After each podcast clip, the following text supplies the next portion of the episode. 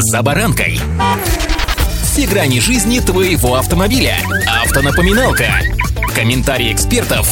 Советы по обслуживанию автомобилей в программе «За баранкой».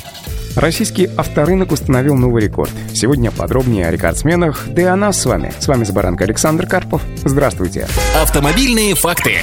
Интересная ситуация складывается, друзья. Несмотря на разгар дачно-отпускного сезона, да и повышение цен на автомобили, продажи новых легковых автомобилей по итогам августа впервые с 2021 года преодолели 100-тысячную отметку, пишет российская газета. Эксперты, конечно, прогнозируют в дальнейшем снижение темпов продаж, но положительный тренд сохранится. По итогам года российский авторынок может достичь еще одной круглой цифры – 1 миллион автомобилей. За последний летний месяц россияне приобрели более 109 тысяч легковых автомобилей, что более чем в два с половиной раза больше, чем, например, годом ранее, сообщает Автостат. При этом, если смотреть понедельную статистику продаж, то наибольший объем реализации пришелся на первую неделю августа. Он составил рекордные за полтора года почти 28,5 тысяч автомобилей. Всплеск спроса, разумеется, был обусловлен опасениями со стороны покупателей роста цен из-за повышения ключевой ставки. В середине же месяца темпы продаж снизились. Эксперты, разумеется, отмечают шок от индексации утилизационного сбора, да и падения курса рубля, что привело к пересмотру цен на автомобили. Тем не менее, отложенный спрос и риски новых повышений прайс-листов помогли сохранить положительную динамику продаж. В последний месяц лета 15 брендов, официально представленных на российском автомобильном рынке, переписали свои прайс-листы. Столь масштабное повышение цен на новые автомобили зафиксировано впервые с мая прошлого года, причем у большинства моделей в августе оно уложилось в десятки тысяч рублей. У некоторых измеряло сотнями тысяч рублей, и правда в отдельных случаях были превышения даже в миллион рублей.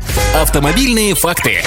Отмечу, что цены повысили не только китайские производители, многие из которых поставляют автомобили в нашу страну, но и отечественные «АвтоВАЗ», «УАЗ» и «Москвич», хотя для них как бы утилизационный сбор компенсируется государством посредством различных субсидий. Самое отвратительное, что нет четкой планки уровня роста стоимости. Каждый бренд — это каждая индивидуальная стратегия продаж, но каждый из них изменил стоимость, исходя из своих ожиданий. У кого-то есть хеджирование курса юаня, у кого-то есть запасы автомобилей, и их надо продать. А в целом это было основным фактором ценообразования. При этом у автодилеров уже не осталось автомобилей по старым ценам, которые были ввезены в Россию до повышения утилизационного сбора и снижения курса рубля, так как, начиная с апреля, Динамика автомобильного рынка оставалась положительной. Если на продажах новых автомобилей индексация утилизационного сбора в августе еще не сказалась, то объемы импорта уже пошли на спад. Так, в прошлом месяце в нашу страну было завезено более 71,5 тысячи новых легковых автомобилей, тогда как в июле этот показатель превышал 80,5 тысяч автомобилей, следует из данных автостата. Напомню, как раз в июле был отмечен ежемесячный максимум импорта за последние три года. Повышение ставок утилизационного сбора на автомобили с 1 августа вынудило импортеров привезти как можно больше машин до наступления этого события. Импорт легковых автомобилей с пробегом в августе также показал снижение по отношению к июлю. В прошлом месяце было завезено 32 тысячи поддержанных автомобиля. Причем это один из самых низких показателей в нынешнем году. Меньше было импортировано лишь в феврале – 31,5 тысячи. Причем даже если в дальнейшем российский автомобильный рынок и будет сбавлять обороты, то кривая продаж по итогам года все равно останется в положительной зоне. Однако нужно иметь в виду, что это обусловлено исключительно исключительно низкой базой прошлого года, который стал худшим в истории российского автомобильного рынка. Вот такие данные статистики по итогам августа. Что будет дальше?